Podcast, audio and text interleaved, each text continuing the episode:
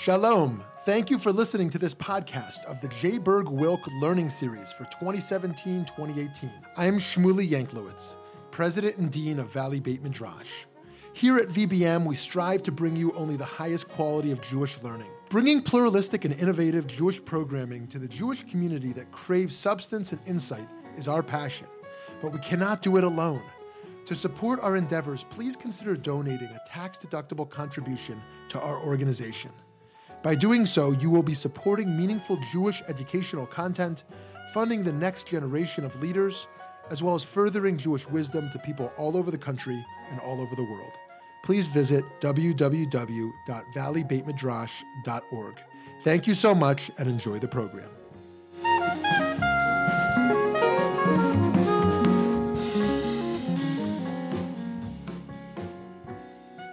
Thank you, uh, Shmuley. Um, most of that is true. Um, but I got a little nervous when you called me an expert because everybody knows what an expert is. That's somebody who exhausts his audience before he exhausts his topic. So I don't like to be called an expert. The truth of the matter is, is I'm in the Windows business, folks. I'm in the Windows business because um, I believe that central to Jewish identity and Jewish religion mission is to get out there into the world. We have to be, we have to have a window out into the world. We have to be leaders and influencers um, and pace setters to the world. Too much of Jewish life is self contained um, in a kind of gilded ghetto where we're only concerned about ourselves and our survival. I don't think God wanted us to be Amish with tzitzis. Okay? He wants us to be, to relate to the outside world.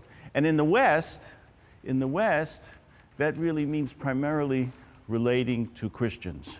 In Israel, it's a different issue. But certainly in Europe and the United States, it's our interrelationship with Christian culture and uh, Christian individuals. And, that, and, and there's a fascinating story that's being written today.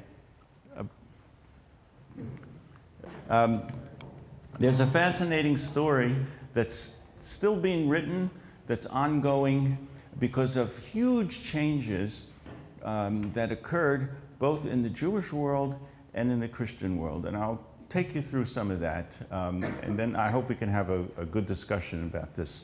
Um, but the truth is that the rabbis, the rabbinic tradition, has been um, perplexed and almost schizophrenic, almost schizophrenic about our relationship with Christianity and Christians.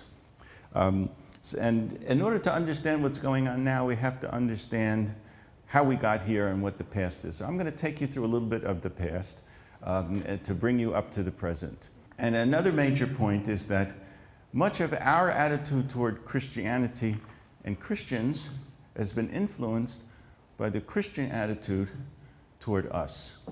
Okay? We sometimes fool ourselves by thinking we lived in some isolated cultural and intellectual and religious ghetto. But the fact is that our attitudes toward it's, this is kind of basic human experience, right? Your attitude toward someone else is very much influenced by how that person treats you. And that's exactly uh, what has happened over the millennia with respect to rabbinic attitudes toward Christianity. Um, there's a very famous commentary on the Chumash, on um, the Bible, that sets the tone for the traditional attitude uh, of Jews toward Christians. Uh, this is a statement of early rabbinic commentary about Esau and Jacob, Esav and Yaakov. Um, has anyone ever seen this before? It's halacha b'yadua Esav sona liyakov. Uh, for those Bible scholars in the group, there's this fateful moment in the book of Genesis when Esav and Jacob, Esav and Jacob are twins, right? They're fraternal twins. And Esav wants to kill his brother Jacob. And Jacob runs away. He lives with his uncle Lavan for 20 years because he, he flees his brother, and now he has to come back.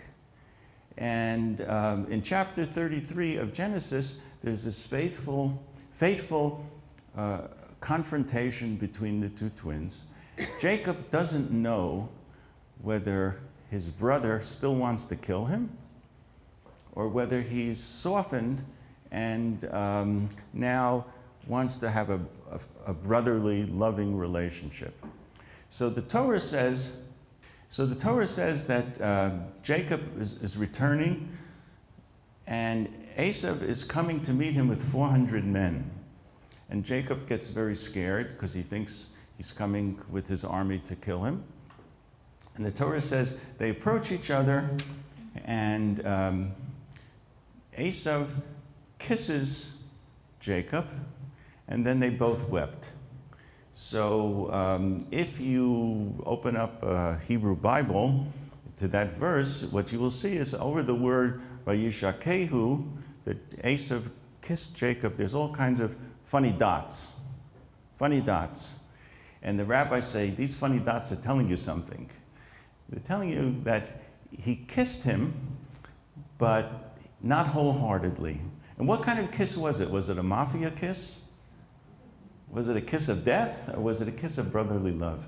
And the commentary, the commentary is that it's an eternal truth that Esav hated Jacob. He hated him in the past. He hates him. He hated him at this moment. It was not a sincere kiss, and he continued to hate him after this.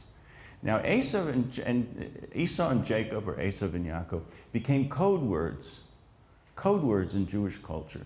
At the time of the Talmud, or the time of the Roman Empire, Esav was a code word for Rome. Anybody know why? Figure out why? What did Esav and Rome have in common? Herod, Herod the Great. What? Herod was Nearite. He was, yeah, but what, does that got to do with Esav? What does the Torah tell us about Esav? What was his color? Red. red. And what was the imperial, imperial color, right, red. Of Rome was red. So when Jews wanted to talk about Rome, and they couldn't because they would get their head chopped off if they mentioned Rome, they mentioned Esav. Hmm. Okay, it was code word. And then, and then when, when Christianity became the imperial religion of Rome in the fourth century because Constantine, the emperor, converted. Esav became the code word for Christianity. It's very easy to do because what's the imperial, what's the color of Christianity? Red. Red. So in the Middle Ages, when Jews and uh, Christians really had at it, and were at each other's throats. Most of the time, it was Christians at Jewish throats. Okay, um, this rabbinic statement that Esav hates Yaakov really was that Christianity is a mortal enemy of Judaism. Um, and the truth is that had a lot of empirical truth to it. Because here's what the traditional church teachings were about Judaism. And this may seem very foreign to you because we live in a almost post-Christian culture, and even within Christianity, it's a modern Christian culture, and you don't hear too much of this. But for 1,800 years, 1,800 years, this is what official Christianity taught about Judaism. Okay, the first is that Christianity supersedes Judaism. What does that mean? That before Jesus, Judaism was true. After Jesus, after Jesus, Jesus came to replace Judaism with Christianity. Now Christianity is true and Judaism is false. Okay. Um, secondly, the church replaces the Jewish people. Who are the people of God? It used to be the Jewish people, the people of the covenant. Now it was the church. Right? And the Jewish people have outlived any validity, any purpose any favor in God's eyes. Okay. And there's a famous church expression, extra ecclesiam nulla salus. Any Latin mavens in the group? No salvation outside the church. If you're not a Christian, forget it. There's no hope of being saved, right? And who were the primarily who were primarily the non-Christians in Christian Europe in the Middle Ages? The Jews, right? So there was no hope for Jews as a people or, or um, as individuals. if they remained Jews. Right?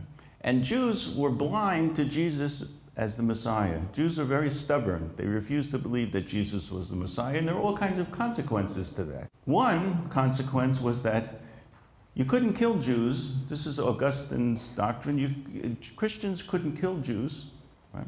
but they, they should humiliate them and subordinate them. Jews could never be the equal of a Christian.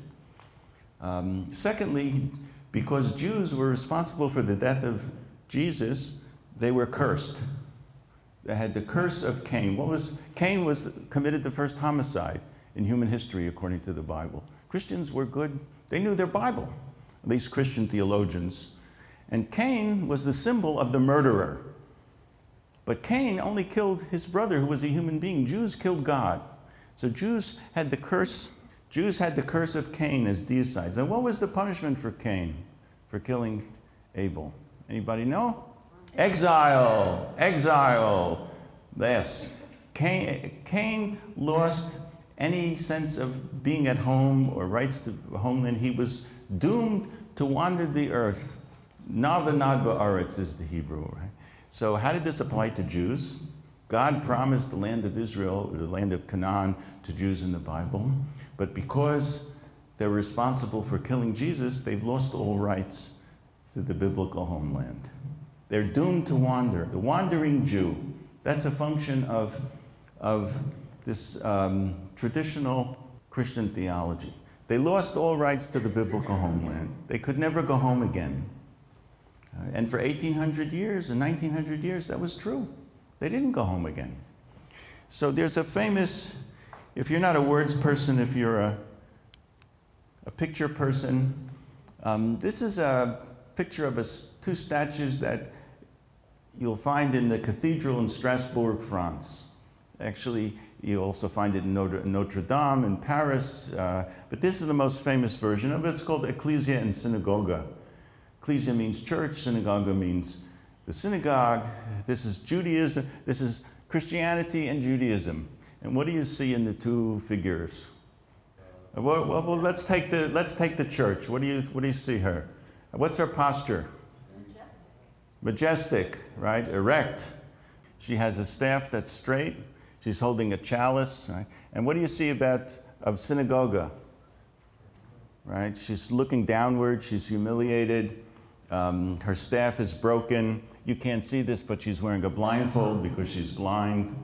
Um, and she's holding the Torah downwards toward the earth as if it's of no value. That's the, that was the relationship that the church taught, the ideal relationship between Christianity and Judaism. Ecclesia and synagogue. Go to Strasbourg, it's worth it just to see these things. Okay, yes? Sorry, I can't see from here. Is Ecclesia, has- is she, is her staff a standard? Uh, yes, yes. Okay. One of the greatest Christian theologians in all of history was Augustine. Some people call it Saint Augustine. To Christians, to Jews, it's Augustine. And he, and he wrote a book called City of God. A- and he says as follows He was the one who said that Jews should not kill, Christians should not kill Jews, just as it was forbidden to kill Cain in the Bible, right? Because Cain was a walking symbol of, of the evil of homicide. So it's, Jews should not, uh, Christians shouldn't kill Jews, but Jews should always have their back bent down, always. In other words, they should walk around humiliated within Christian society. Secondly, Jewish misery is the will of God.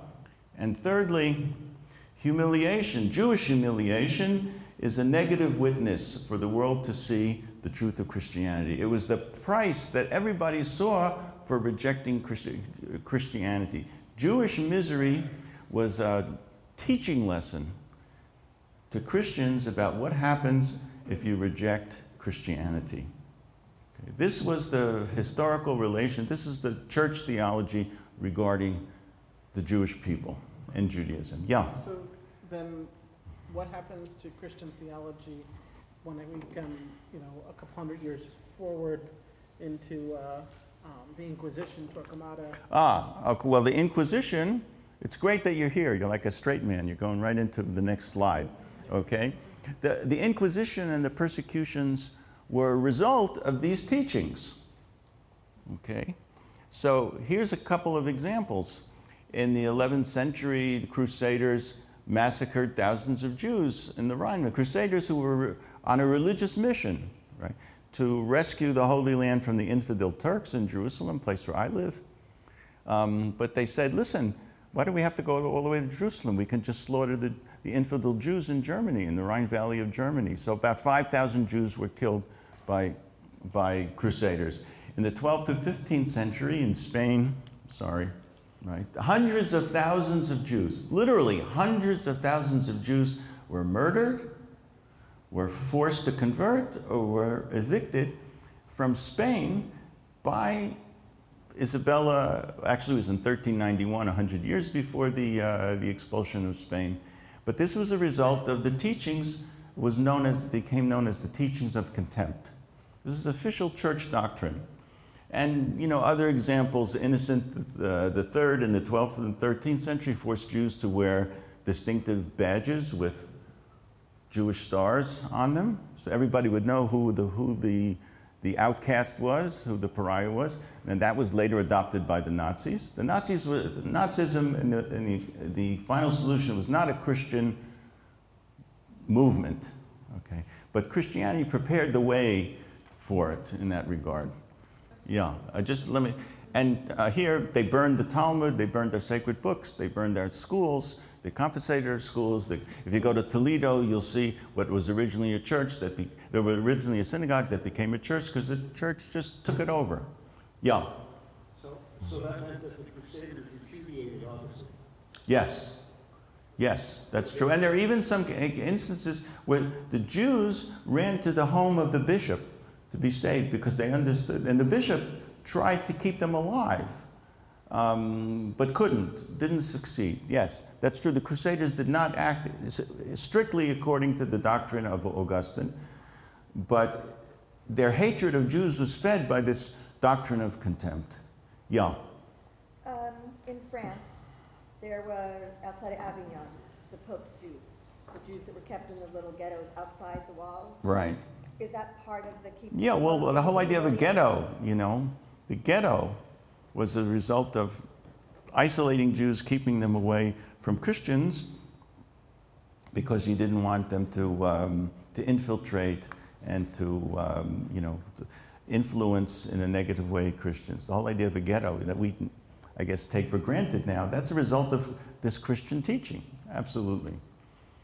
Um, now, if you think this was only, oh, so here's, I'm sorry this didn't come out. There's something called the Judensau, means a, a Jew pig. So if you go to Wittenberg, Germany today, uh, to the church where Martin Luther used to pray, right, there's a, a, a statue, there's a relief of a pig. Um, and under the pig, there are people dressed in, with wearing Jewish hats, suckling milk from the pig. That is, Jews were and, and this is not the only, this is a, a common motif in Middle Ages, the Judensau. The Jews were pig-like. They got their sustenance from pigs, there, and pigs were the symbol of ugliness and filth and slovenliness. Okay? So that's the way Jews were regarded in many very deeply pious Christian circles during the Middle Ages. Yeah. So have you heard any updates if there was success in getting the church to remove the Judensau? There's been pressure over the last, But it's still there. do you know where things stand? Because No, no. That's the great thing about very pious people, both Christians and Jews. They're very averse to change, you know. Um, but we're going to talk about why there is pressure today. Okay, we haven't gotten there yet. Okay, so here's an interesting little tidbit. Um, if you thought this was only the case in the Middle Ages, you should think again, right? Because Theodore Herzl, that Meshuggah who had this idea that you should maybe leave the ghettos of Europe and go back to this one place in the Middle East that doesn't have oil, you know. He was very naive politically, and he thought if he went around to the emperors and the powers, the political powers that be in Europe, he could convince them to support his idea of Zionism, of Jews returning to their biblical homeland. So he went to see, in 1904, he went to see Pope Pius X. He was convinced that he could, he could influence and convince Pius X to support Jews going back to their homeland. After all, Pius X knows the Bible. He knows that God promised the Jews a homeland in, in uh, the land of Israel. So here's what Pius X told him. This is what Theodor Herzl writes in his diary. He says, It's not in our power to prevent you to go back to Jerusalem, but we can never give you our support.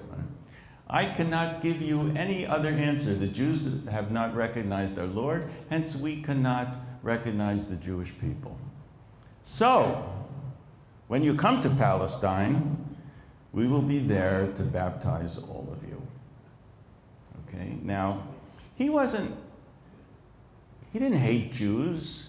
He didn't, you know, he wasn't an anti Semite, a racist kind of a character. This was simply traditional Christian teachings, theology about Jews.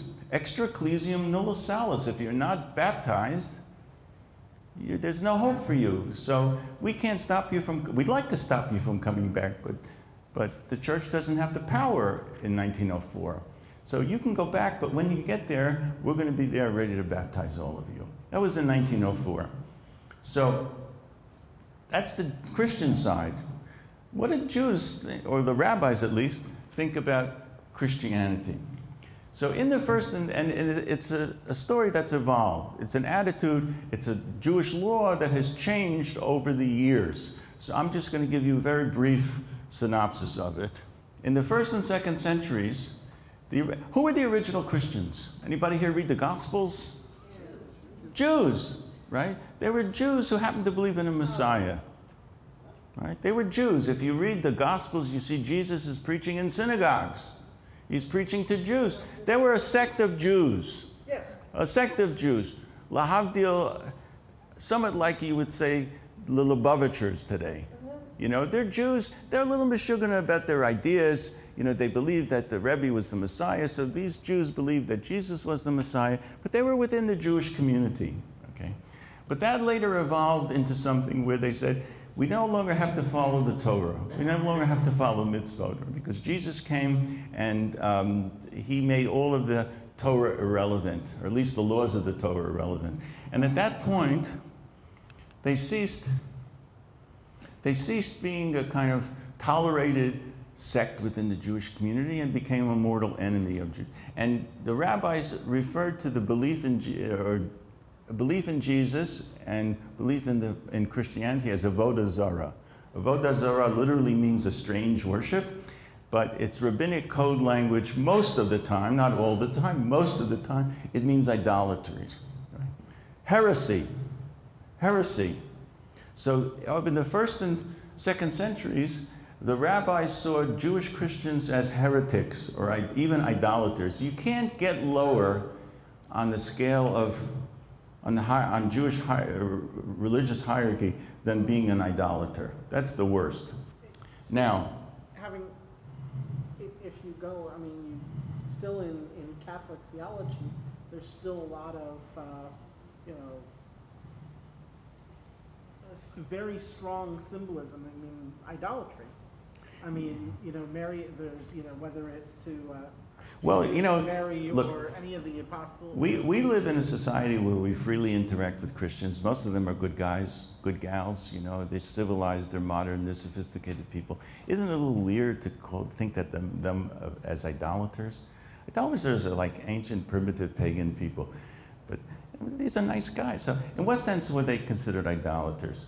Okay, well, there's some aspect, there's some aspect of Christian worship that's very, very foreign to what we're used to. Okay? And there's two specific aspects of it that deeply troubled the rabbis. One was this notion of a trinity.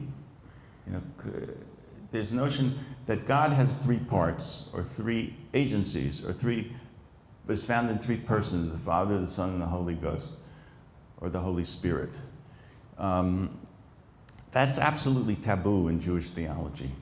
What do we say? The, what's the creed of Judaism that religious Jews say twice a day? That, what do we say? Shema Yisrael, Hashem Elokeinu, Hashem Echad.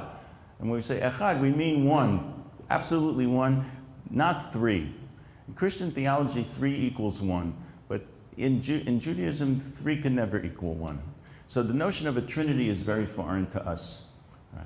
And secondly, secondly, there's this notion of in the incarnation. The incarnation means that God, the non-physical God, became carnate, became physical, became embodied in a body of a human being. Right? That's very, very foreign to us.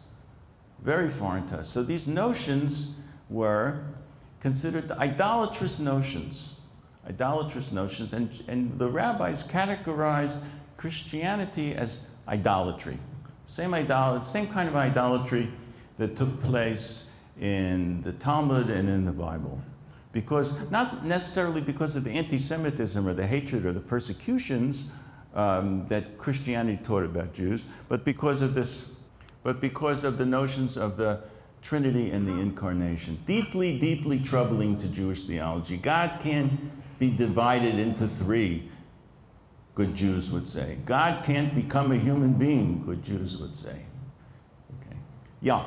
I, I just, a, a little bit of, and I hope I, you might be going in this direction, but I think a lot of times that what gets lost in a dialogue, a, a look at early Christianity and Judaism is in looking at Christian doctrine, what we forget about is Rome and the power of Rome.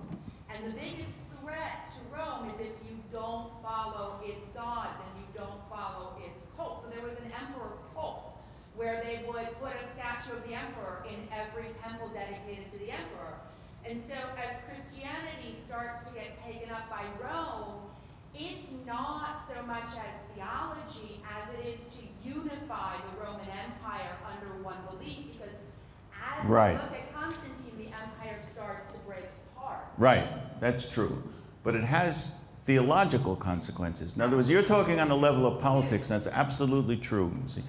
So when, when Christianity becomes the empirical, imperial religion of Rome, okay, it adopts a lot of the pagan Roman mores and attitudes and ideas. And then when, when Rome falls in 425, okay, and the Christians have a major council called the Council of Trent, in which they formalize true Christian belief.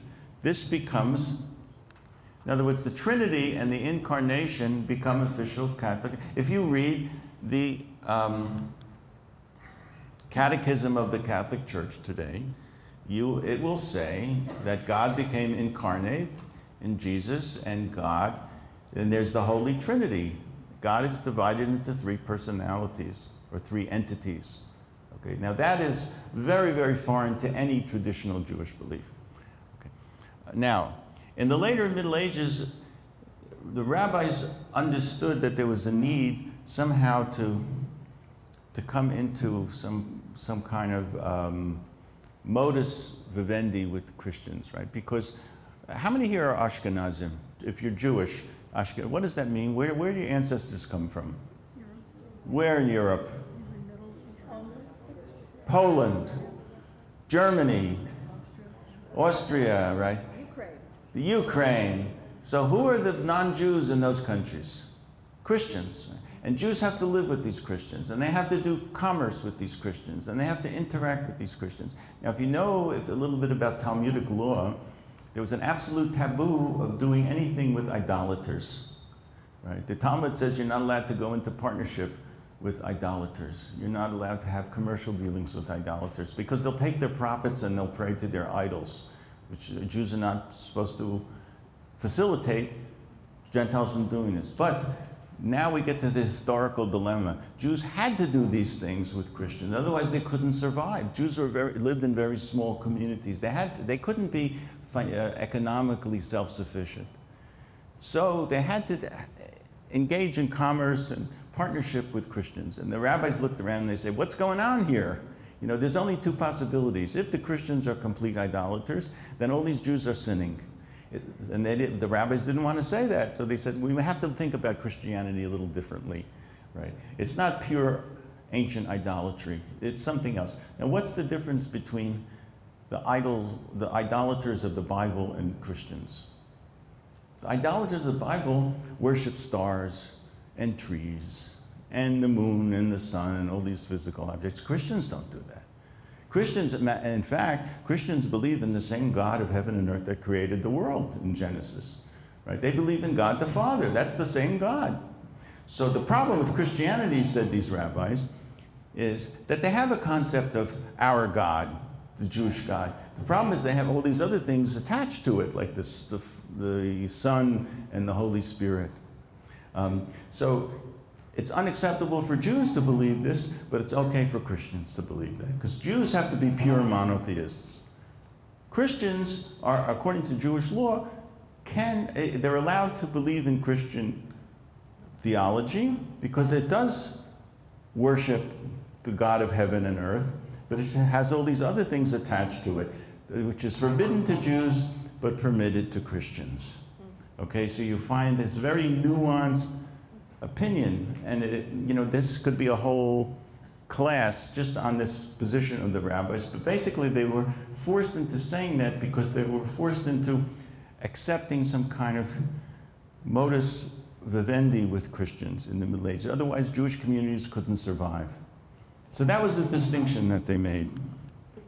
That's nothing new. If you look at all the way back to initial Ten Commandments, I am your God above all other gods. Judaism does not start off as a monotheistic.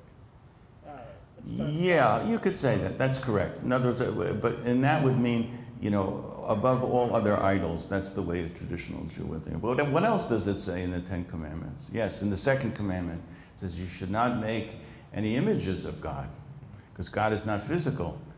Now, Christianity couldn't accept that, because God is physical. At least one part of God is physical. So a traditional Jew saw Christians as in violation of the second commandment because we're not supposed to make depict God in any physical form. And you and you go to churches today, and what do you see? All these icons and statues. You know, something that is unknown of unknown in Jewish religious history or experience. Yeah. It's it's been argued that there was a split in the early church between the Jerusalem church and the diaspora. Mm-hmm. And the diaspora was, of course, heavily influenced by Hellenism that had right.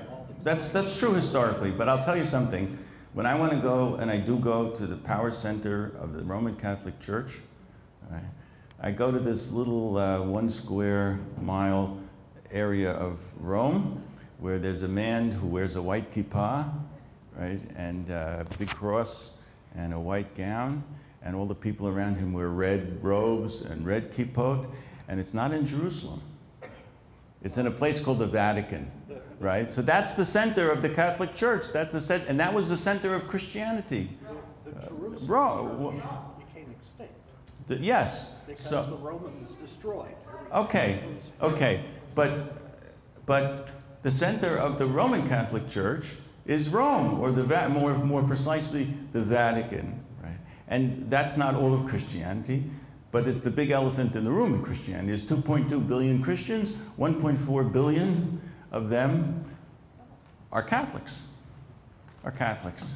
You know, they're slightly larger than the Jewish people. If, you have this division and cut off half of it, you're left with the other half, which is the yeah, but that's the one we live with. That's, the, that's what we live with. That's Christianity today. That's the Jews. That's the Christianity that Jews encountered over history.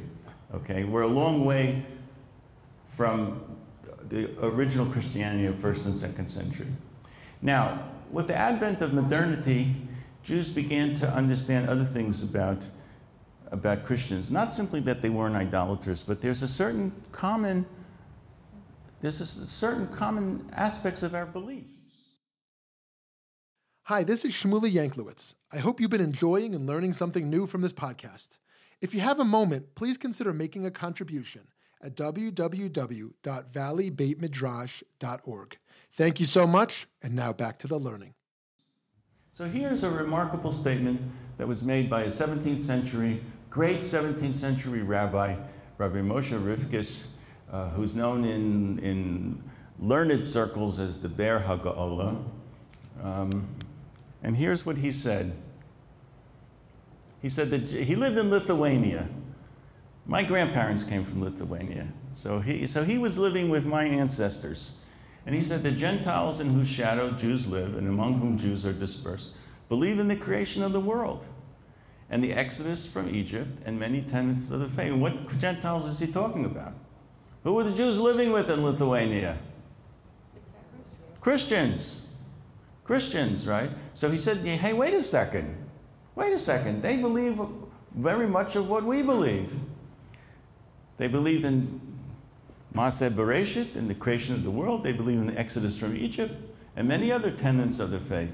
And when they worship, and when they worship, who are they, who are they worshiping to? They're praying to the creator of heaven and earth, to the creator. And, and, and therefore, in a very real sense, we have the same God with them. And therefore, we're obligated to pray for their welfare because they're fellow believers. Very, very far from this notion, well, these are the other, these are idolaters, you know, that we have nothing in common with. So you see a little bit of, of a new sense coming in. Now, in the 18th century, there's a very great rabbi, Jacob Emden. Um, he was the, the greatest rabbi in Germany in the first half of the, uh, of the 18th century. And here's what he said He says, Jesus brought a double kindness to the world. He did two really wonderful things for the world. Number one, he removed idolatry from these pagan nations. If Christianity hadn't spread, the rest of the world would be completely pagan, said uh, Jacob Emden. And he obligated them in the seven commandments of Noah, the Sheva Mitzvot B'nai Noah. Anybody know what they are? See, Judaism never taught extra ecclesiam nulla salus, that you have to be Jewish to be saved. Um, they said Jews have certain beliefs, and Gentiles also have a certain covenant with God, and we have 613 commandments. They have only seven commandments. They're known as the seven commandments of Noah. And they're basically the laws of civilization. What are the seven commandments of Noah? You're not allowed to kill. You're not allowed to steal. You're not allowed to rape and pillage. You're not allowed to be excessively cruel, even to animals. Okay, you're not allowed to be sexually wild. You have to have certain laws of, of uh, marriage, and incest is, is um, prohibited. Basic fundamental laws of civilization. And guess who brought those moral patterns to the pagan nations of the world? Christianity, said um, Jacob Emden. So Jews should consider this a very po- Christianity a very positive historical phenomenon. Now, the last one is Shimshon Raphael Hirsch in 19th century Germany, and he said as follows Christianity, even though it became estranged from Judaism, um, it brought to the world that was sunk in idol worship and violence and immorality and degradation of human beings. In other words, the pagan world, right? Christianity brought to the pagan world the tidings of the one God, the brotherhood of all men, and human superior, superiority over the beast, right? It was a major step in bringing the world closer to the goal of all history. So they began to look at Christianity very positively, even though, even though Christianity was still teaching its doctrine of contempt toward Jews. And then why, how could this be? The answer is that there was a certain spirit of tolerance and coexistence and pluralism that was creeping in to Germany um, in, in the 18th century and 19th century. Right? And Jews responded to the sense of pluralism and tolerance with a sense of theological tolerance on their own. So here you have a little bit of the schizophrenia that I was talking about. Early on, the rabbis thought of Christians as just pagan idolaters. Right? But later on, with the advent of modernity, they, for a variety of reasons, they changed their attitude and had a more sympathetic attitude toward Christianity. Now, something happened in the 20th century that changed Christianity very fundamentally, and that was the Shoah. For us, the Shoah was a, a physical crisis. A phys- we didn't know the final solution aimed at exterminating the Jewish people physically. Okay, and it almost succeeded. Killed six million of our brothers and sisters and fathers and mothers. It almost succeeded on a physical level. But the Shoah was a, was a huge crisis for Christianity, a spiritual crisis, a moral crisis. Why? Because where did the Shoah happen? In the heart of Christian culture. In the heart of Christian culture. The extermination camps, the death camps were in Poland. Poland is 98% Catholic. Okay. How could it be that Christians could do this? That was the spiritual and moral problem that Christianity confronted after the Shoah. How could it be that Christianity could produce something like this? And this disturbed this disturbed Christian leaders, and they began to think about what went wrong. How could it happen? How, what role did Christianity, did the church, both the Catholic and the Protestant churches, play in the near success of the Nazi final solution? And it disturbed Christian theologians. And then there was uh, a huge conference between 1961 and 1965 called the Second Vatican Council. I remember when I was in high school. I remember the front page of the New York Times having this huge picture of all of the bishops of the Roman Catholic Church came to Rome for this huge conference. And uh, they had, uh, had really very little to do with the Jews. Right? The, anybody know what the purpose of the Second Vatican Council was between 1961 and 1965? There was a visionary pope, John the 23rd, and he said, wait a second, the church is way out of date. The church has to update its beliefs and doctrines and practices into uh, to be a little more consistent with modernity. So the purpose of the Second Vatican Council was to update the church and to bring it more into line with modernity. I'm an Orthodox Jew. Sometimes orthodoxy needs a Second Vatican Council, I would say. We need to be brought up, you know, into modernity. But the church realized that, and it had nothing to do with Jews.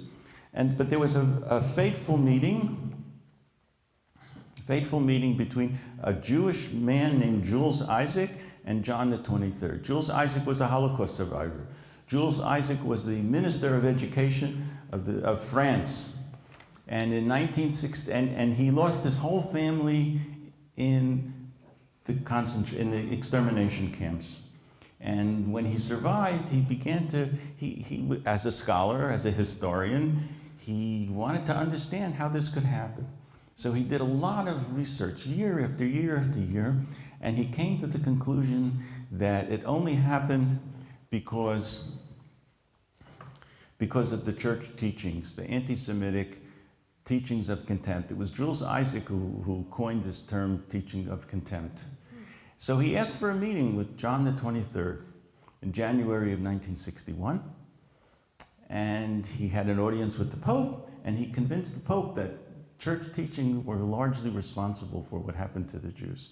And the Pope was a spiritual and intellectually honest man, and he, and he called uh, one of the cardinals and he said, This has got to go on to the agenda of the Second Vatican Council, the church teachings toward the Jewish people. And um, because of those teachings, because of those teachings, because, because of that recognition, uh, the council in, 19, in, October of 1965 passed uh, a, a, famous document, short document, but, but a revolutionary document that changed the whole teaching of the Catholic Church toward the Jewish people and to Judaism. And here's what it said. The, Jew con- the church condemns all anti Semitism. Now, think about this in the context of the Judensau and what Augustine said about Jews, being blind and stubborn. Okay, the church condemns all anti-Semitism because it understood that it was responsible for much of the historical anti-Semitism in Europe. Secondly, Jews are not responsible for the death of Jesus. That's a, that's a theological error to believe that. You cannot hold Jews responsible for the death of Jesus. Third, that the church is not superseded, or Christianity has not superseded Judaism. Judaism is still alive and well, and the covenant between God and the Jewish people has not been revoked. It's not the case that for Judaism to be, for Christianity to be true, Judaism has to be false. They can both be true at the same time. Judaism is still a living, valid religion. Okay. And very importantly, it recognized this is a quote from Nostra Aetate that basically says that the, the church recognizes that its roots are in Judaism. It's, it, it's grateful for its roots in Judaism, and it behooves Christians to study Judaism to understand their own roots. You can't be a, a, an informed, good Christian unless you understand Judaism. Right? So here you have an asymmetry, because we can, we can understand Judaism without understanding Christianity, but they can't understand themselves as Christians without understanding their Jewish roots. And, and this was, uh, they call it the Copernican revolution in Christian theology. Right? This is turned night into day. It reversed Christian thinking and teaching, official teaching about Jews and the Jewish people. Yes? Is that where the term grafted in comes from? That No, that comes from a passage in um, uh, the book of Romans that the, the, there's an olive tree and Christians were grafted into, um, into the root of the olive tree. Okay, but they use that, Nostra Aetate used that, um, that image um, to talk about this here, the well-cultivated olive tree. That's, that's from, uh, that image is from the book of, of Romans. Okay? So this was a huge change, huge change um, that the church now recognized the validity of Judaism and the Jewish people and condemned any kind of anti Semitism whatsoever. Here's a new statue of ecclesia and synagogue. You remember the statue that we saw from Strasbourg, right? Where you had ecclesia was stood up straight and proud and and synagogue was humiliated and looked downward and was defeated and had a blindfold around. This is a statue that is on the campus of St. Joseph's University, a good, from pious Catholic University in Philadelphia, Pennsylvania. And this is the contemporary post Nostra Aetate relationship of ecclesia and synagogue. So, what do you see? Two proud images, both erect, both proud of their heritage. You know, here's synagogue holding a Torah, you know, very proud. You don't, you don't get the sense of superiority, inferiority. Um, now, this was done not by a few Meshugana Catholics, liberal, soft hearted, weak kneed Catholics. This was unveiled by Pope Francis, you know, uh, in, I don't know, maybe two years ago, I think it was, when they unveiled it. What? When he went to Philadelphia. Yes, He yes. stopped, he stopped He stopped and he unv- unveiled this, right? So there has the, his, his bracha is on this. Uh, Get out of here. yes, yes. So, I mean, this is, the, this shows you how sometimes, you know, the most unexpectedly wonderful things can happen. Okay. Now, in the year 2000, just another contrast, in the year 2000, John Paul, Pope John Paul came to Israel. In the year, now remember what Pius X told Theodore Herzl, right? We can never give our acceptance. We can never recognize you going back. If you come back, we're going to baptize you, right? All of that. So here's what John Paul II, here was his prayer that he stated at Yad Vashem, and then he came to daven at the Kotel, and he put a little, you know, the Jewish practice is to put a little piece of paper in the crevice of the wall in the Kotel. And um, here's what he said.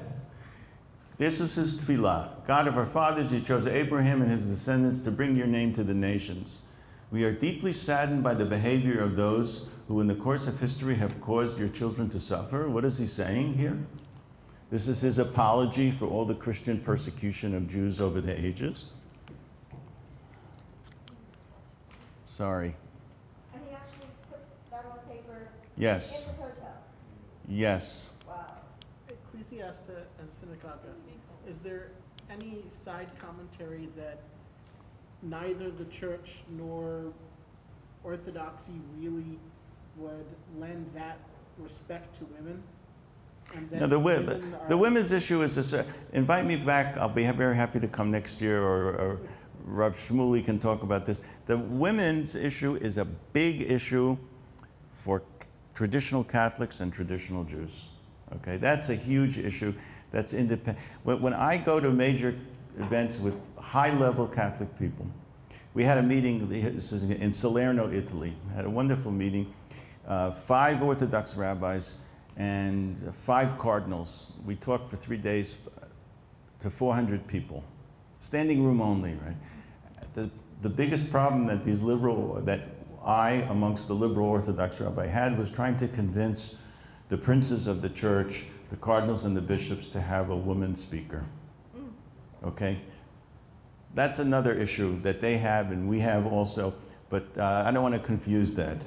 But let me get back to this tefillah. What does he say at the end? We ask for forgiveness and we, we commit ourselves to genuine brotherhood with the people of the covenant. With the people of the covenant. In other words, the Pope is saying that the covenant between God and the Jewish people that we read about on Shabbat, that God made a covenant with Abraham and his descendants, is still alive, it's still valid, Judaism is still valid. Now, I wonder what Pope Pius X was thinking, right?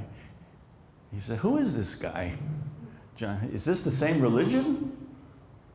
It's a complete reversal of, of their teachings. And here's the human result of Nostra Aetate. This is Pope John Paul II. He came to the great synagogue in Rome um, to greet uh, Rav Elio Toaff.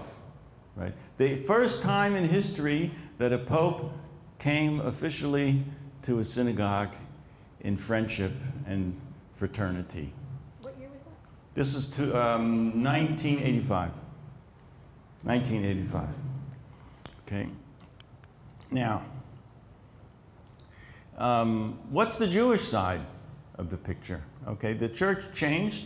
Not everybody loves us, but the higher the official ca- church teaching, Catholic teaching, official pro- um, teachings of all the major Protestant churches are very similar, right? That we, it's no longer the case that for Christianity to be true, Judaism has to be false. It's no longer the case that anti Semitism is okay.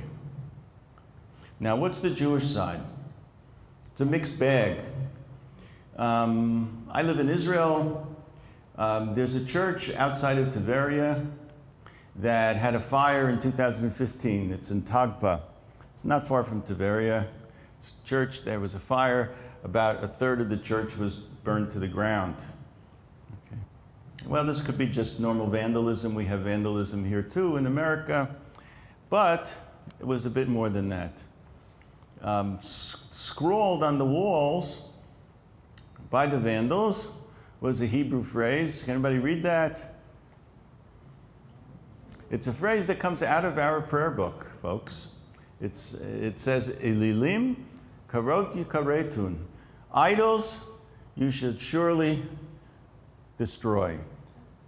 So this was done by some extremist religious Jews who burned down the church, who believed that the church was idolatry, and we are obligated by Jewish religious law to destroy idolatry, at least idolatry in the land of Israel.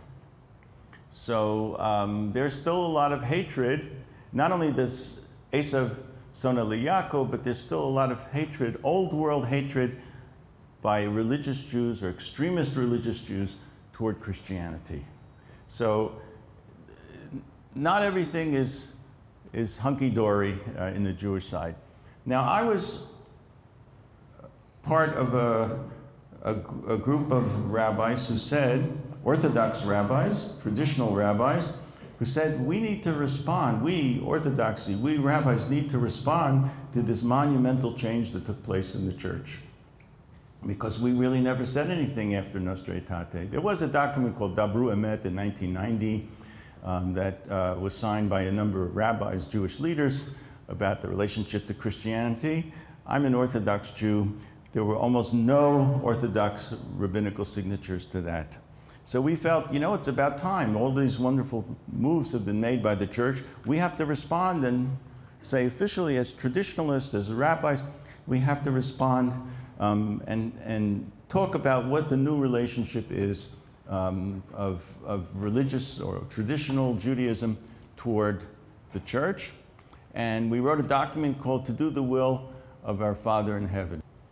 And here are the main points. You have the text in front of you. And I'm going to close with this, and we can open it up for discussions and questions and answers. Um, right now, there are about 85 Orthodox rabbis who've signed this. Uh, we're going to open it up to uh, Orthodox leaders in general, women, um, teachers, scholars, um, community leaders. So we seek to do the will of our Father in heaven by accepting the hand offered to us by Christian brothers and sisters. Jews and Christians must work together as partners to address the moral challenges of our age. Okay? Um, the Shoah, the Shoah, now normally Jews, at least traditional Jews, think of the Shoah as the Goyim killed us. Right? It was the, the Gentile world killed us, and the Gentile world were Christians. Right? That was the sad reality to it. So it was us against them, or more, more accurately, them against us. So this document proclaims a whole new relationship, or a whole way of looking at the Shoah. The Shoah was a climax of centuries of disrespect, oppression, and rejections of Jews, and the hatred that developed between Jews and Christians. Mostly hatred uh, of Christians toward Jews, I would say. But the failure, it only happened because there was a failure to break through this contempt and engage in dialogue. And it was the, the distance and the, the lack of recognition by, to, of the other, right, that allowed this evil and genocide to occur. And then we made a statement that's enormously controversial. We not only talked about brotherhood and working together and you be nice to us and we'll be nice to you. We, we made a statement about the religious, theological importance of Christianity, and we said that the emergence of Christianity in history it wasn't an accident and it wasn't an error, but it was willed by the divine. It was a gift to the nations. Very similar to what this, this uh, Rabbi Jacob Emden said in Germany that Christianity just isn't a mistake. There's something going on here. God willed Christianity to take uh, to emerge, even though it's very different from us, even though there are significant theological and religious differences. And God willed the separation between partners with significant differences, but not a separation between enemies. We shouldn't be enemies any longer, even though we're different from them. And even though, see, I believe personally, God is a pluralist. You know, Abraham Joshua Heschel said this, and he was, I think he's absolutely right. God's a pluralist. What, is, what did Heschel mean? He meant that God, God's plan for humanity is for there, be, there to be different religions. Right? Not everybody should, should be at the same synagogue or worship at the same church. It's a good, it's, it's a human good that there are different religions. But part of that means that I can respect you if your religion is different from me, but I should stay in my religion and you should stay in your religion. That's part of God's plan too. None of us, neither of us, that is not neither Jews nor Christians, can achieve God's mission to the world by ourselves. We need to cooperate and partner with each other. We don't need to be like each other, but we, at least we need to partner with, with each other and understand each other and do God's work together. And this is another very controversial statement. Jews and Christians have more in common than what divides us. Here's what we have in common the ethical monotheism of Abraham, the relationship with the one creator of heaven and earth who loves us and cares for all of us. Jewish sacred scriptures, they also believe, they, they revere what they call the Old Testament. Some, some Christians don't call it the Old Testament anymore. The Old Testament is a kind of derogatory, it's a value loaded term, right? Because what it meant before Nostra Aetate, well, yeah, it's old, it's passe, it's invalid, it's obsolete. So it's, a lot of Christians don't use that term anymore. They call it shared scriptures because it's something they share with Jews. Okay? Um, a belief in tradition, values of life and family, compassionate righteousness and justice, right? And we have a common mission to perfect the world under the sovereignty of God. And the, the, the outcome of this is that Jews and Christians need to be models of service and unconditional love and holiness. Not only love of God, but love of each other. And we're all created in God's holy image, and Jews and Christians will remain dedicated to the covenant by playing an active role together in redeeming the world. So, what's the great hope? What's the great hope of, of God's mission for the Jews? What, is, what, what are we supposed to be achieving? What are we supposed to be working for? You know, is it all just staying together in, as a community and preserving Jewish identity? Toward what end? So here's the, here's the, the great hope of the prophets and the rabbis and God Himself or God herself or itself, right? And it's Micha, the prophet Micha tells us this that all people should beat their swords into plowshares and spears into pruning hooks. We should not learn war anymore. We should, every person should sit under his vine and his fig tree, and no one shall make him afraid. Now, I live in a part of the world, folks, where everybody's afraid. There's terrorism, there's death, there's slaughter, there's, there's um, eviction. You know, not far from where I live, 500,000 Syrians have been slaughtered.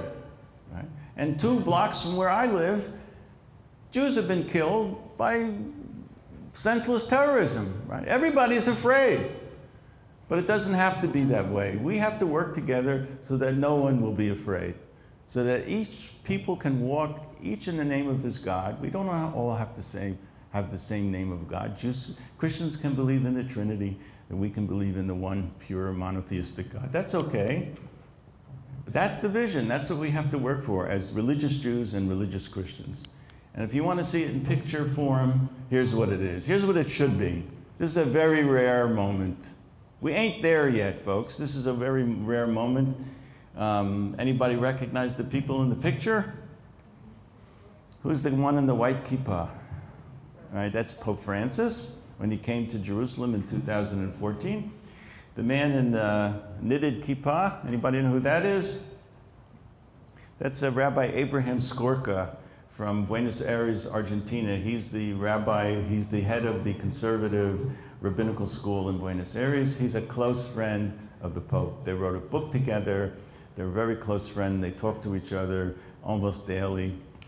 Skorka came to Jerusalem when Pope Francis came, and um, there's an imam here who you can't see. Okay, this should this is the dream. This is God's dream. This is the dream of the prophets. Okay, but we have a long way to go to get there. And our document says that Jews can't do it alone, and Christians can't do it alone. Certainly, Muslims can't do it alone. We can only do it together.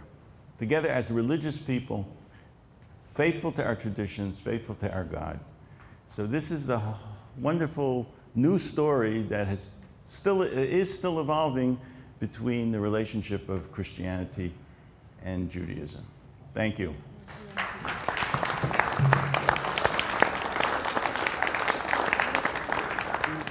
Okay, friends, we have about twenty minutes uh, max if we have some questions. As you can tell, Rabbi Korn is not only uh, a scholar in this area, but deeply involved in the relationship building on a global level. So let's open up the floor and, and he'll moderate himself. Yeah. Uh, yes. So, Jewish children grow up and they say, I'm Jewish because I don't believe in Jesus. How can we educate our Jewish children to understand what it means to be Jewish with the values that they share with their Christian friends. Right. Can I just ask you repeat questions? Yeah.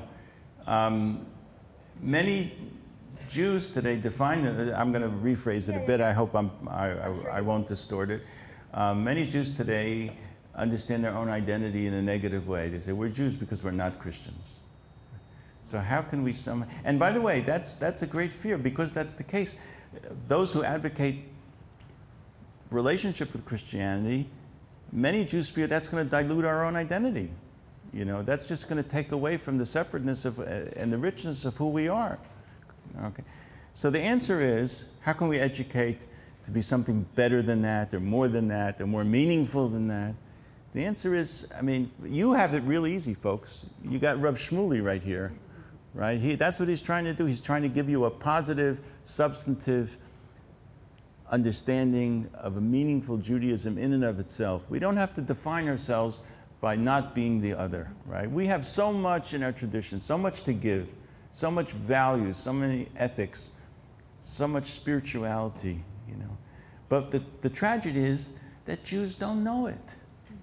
You know, I went to Columbia University for graduate school, and in the spring there was this great festival. There were all these Zen Buddhists walking around on campus, you know, with Zen robes and shaved heads, and most of them were Jew were born Jewish. Right? They were looking for spirituality and they had no education, so they, be, they had to go to Buddhism for spirituality and God.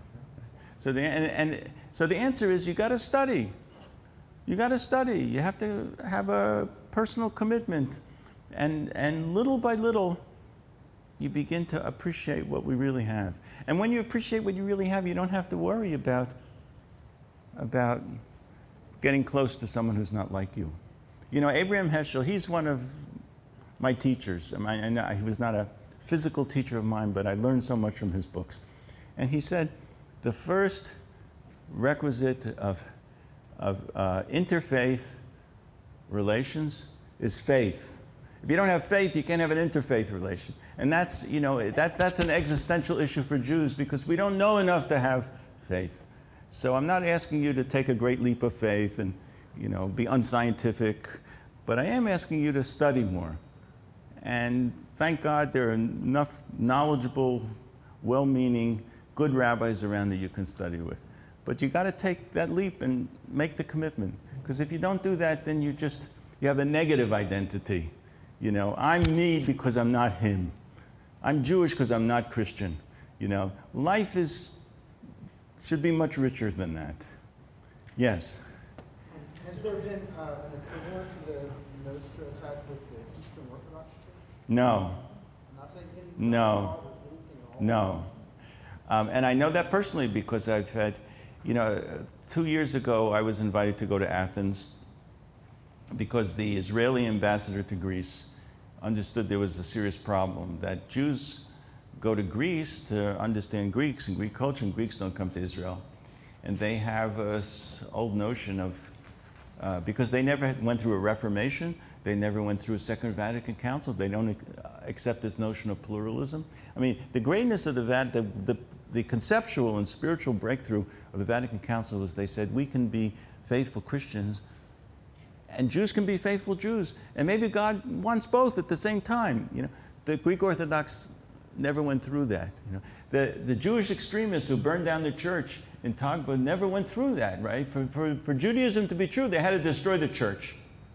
So the Greek Orthodox have not gone through that modernization process, and the Muslims have not gone through that process. That's really why you see the Muslim world, much of the Muslim world, convulsing, because they can't handle the fact that there's other religions that are succeeding, or other people that are succeeding, right?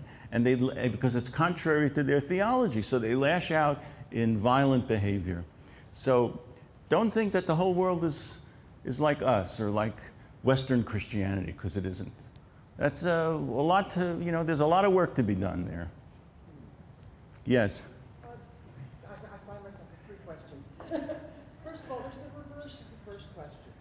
There are, I teach religious studies, and I'm constantly finding, you know, students, college students say, well, you know, Judaism is just Christianity without Jesus. and teach them that there's a, there's a wealth of difference is, is, is, is not always easy. Uh, second question is, and what about the, the, the frequency with which many Christian churches nowadays, not Catholic, presumably, are adopting, I would say appropriating Jewish practices. Mm-hmm. You know, the, uh, the um, model seders. Right. Yeah, Catholic, there are Catholics who engage in that. Uh-huh. I can tell you personally, Catholics. And, and it gets nice. It Does it bother you? Right. A little too. That's a little too close for comfort. I, I thought yeah. I saw a sign of a model seder at a Catholic university once, and I, I thought a poster next to it, and, Dr. Cohen will be holding a model mass. Well, look, I think, I think there are, you know, what can I, when you know little, it's very easy to lose it. to dilute, you know. again, let me go back. The, the more you know, the more rooted you are in your own faith, the easier it is to, to really get closer to people on the outside without the fear of diluting and, you know. Um, so I, you know, I speak to Catholic audiences a lot. You know, eh, Nostra Aetate was passed in 1965, so 2015 was the 50th anniversary of Nostra Aetate. So I spoke all over Europe in Catholic churches and all over the United States in Catholic universities. And I, I always said, how many people read or studied Nostra Aetate? And the Catholics are abysmally ignorant of it, by and large, by and large. Um, so I want to make them better Catholics. That's what I tell them. I'm an author. I want you to be a better Catholic. I want you to study these Catholic documents. Because when you're a better Catholic, it's easier for me to relate to you. And when you're a better Jew, a more knowledgeable Jew, it's easier to relate to a non Jew, to a Gentile, without the fear of assimilation or you know, losing your faith. Um, that's, an ex- that's a secondary benefit of being a knowledgeable Jew. Right? The primary benefit is that it enriches your life. It, it, it gives you a, a wholesome, robust, meaningful sense of your own Jewish identity. Um, so, you know, what can I say? As the Talmud says, go study. yes. One of, one of the best courses that I've had on something like this, um, you probably wouldn't uh, expect otherwise from him since he signed on to your uh, item, uh, Rabbi Yuter. uh, Alan Yuter, Rabbi Alan Yuter. Yeah. Yeah. Taught a, a course for several years on um, the Jewish understanding of the Christian um, texts. And Right. He taught it in Baltimore to his congregants, and I was one of them at Right, the time. Right. And See, we can do that today. We can do that today without fear of, of trying to, uh, uh, without fear that Christians are going to try to convert us. But the, at the same time, he, he welcomed people, we had a number of people that came over from the Archdiocese studying under the program. But at the same time, he was teaching his PhD students, but he was not welcome to all of the congregants because he said, as you said earlier, it, it's a faith item. You have to be ready to study some of that material.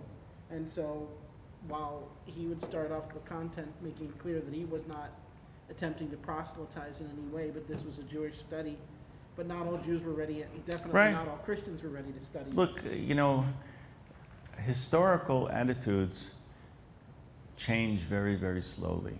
And we have it in, you know, we have it scarred into our bodies, all the persecution and all the hatred and all the animosity and all the contempt that the church practiced toward us for 1800 years. So don't expect Jews to change on a dime on this issue. You know, there's a lot of fear. Um, there's, uh, if we had another hour, I'd talk to you about two major figures around the time of Nostra Aetate. There's Abraham Heschel and Joseph Soloveitchik, and and they played great roles in the Jewish response to this change in the church. And they, played, had opposite instincts. Heschel was a prophet. He believed that things could really change. Soloveitchik didn't believe that things could change because he had been, you know, his earliest memories were of persecution in Lithuania by the church. And he, you know, w- when that's your earliest memory, it's very hard to, to drop it. So Jewish attitudes change. Um, so I would say this that it's only to our detriment that we don't understand the new changes in the church. Because we have enemies in the world today. We have enemies in the world today. But the church ain't one of them, folks. And it's better to know who your real enemies are and try to um, forge partnerships and alliances and real understanding with those people who are not our enemies. Uh, Can I say a word about Rabbi Yitzchak yes. and and how that's been received? Yes, so I, I don't know if you heard Rabbi Greenberg last week. He was here. He is one of the great, great thinkers and spiritual personalities of our time. Um, he was, I would say, the principal author of, of this statement. There were five key people at the beginning. I was a secondary person. Rabbi Yitz Greenberg was the primary. But he is the deepest, the most thoughtful, the most progressive thinker on these issues. And it's interesting, he comes out of tr- traditional, you know, Jewish Orthodox camp.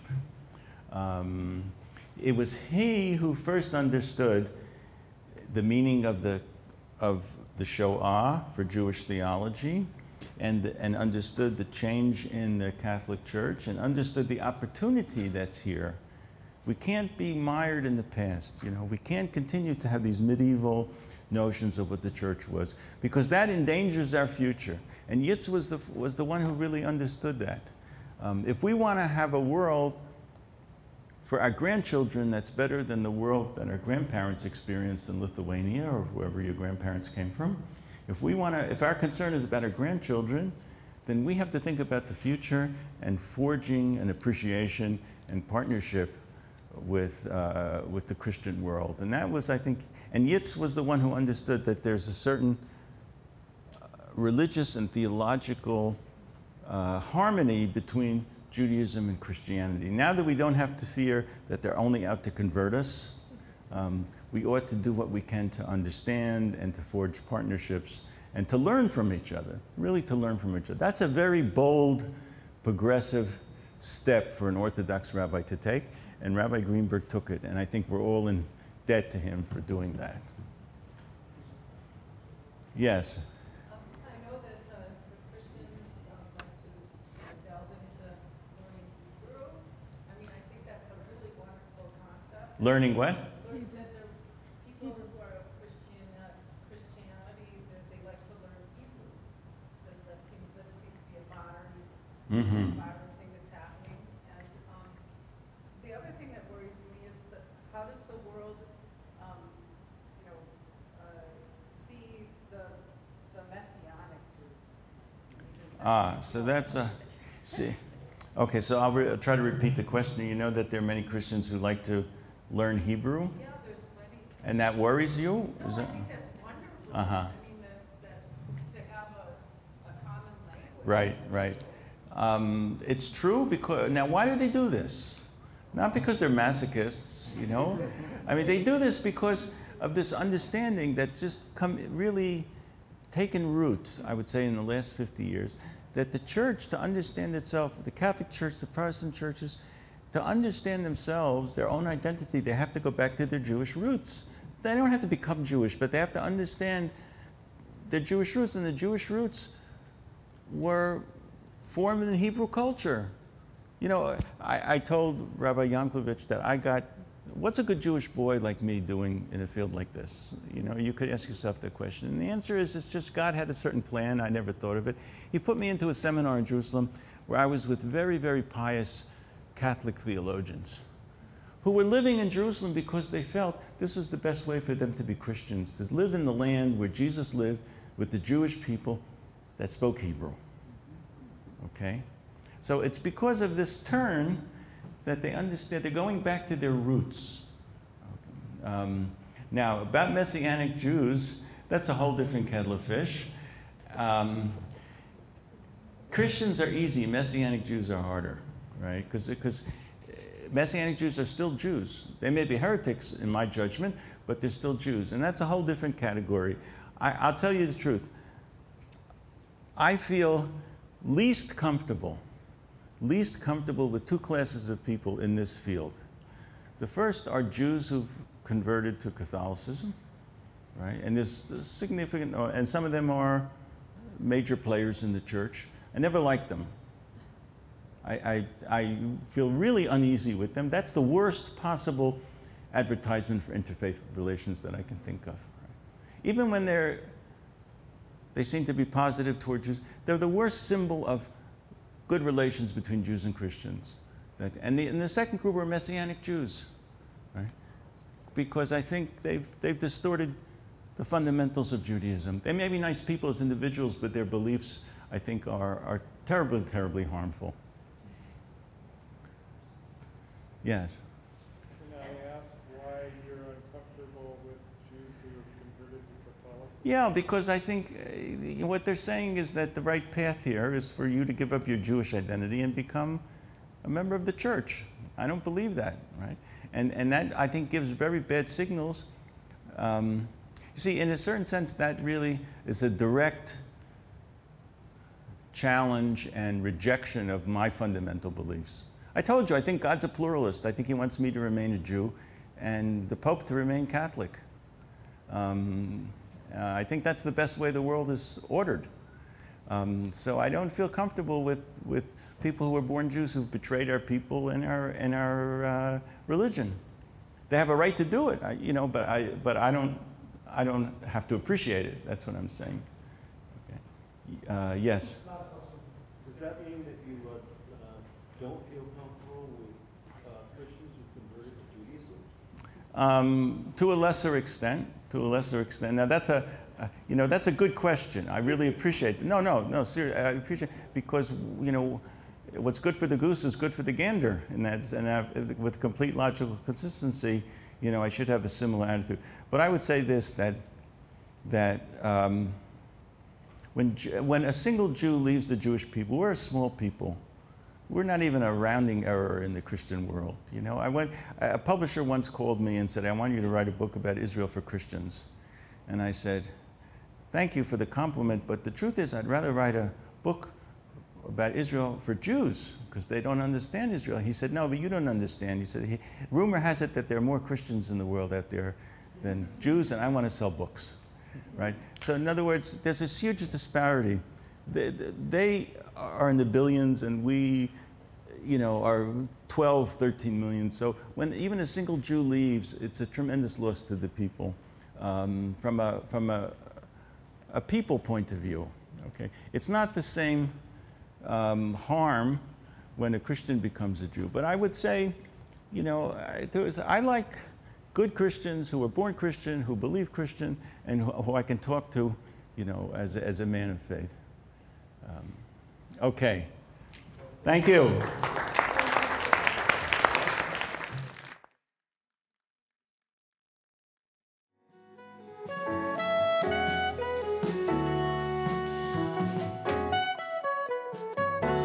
Hi, this is Shmuley Yanklowitz. I hope you enjoyed listening to this fascinating lecture. At VBM, we strive to bring you only the best in Jewish educational programming. To do this, we host a wide variety of events throughout our learning season, including panels, classes, and lectures, like the one you just listened to. Please consider going to www.valleybeitmidrash.org and donating to VBM to support meaningful Jewish education in the greater Phoenix Jewish community, indeed all around the country and the world. Thank you so much for listening.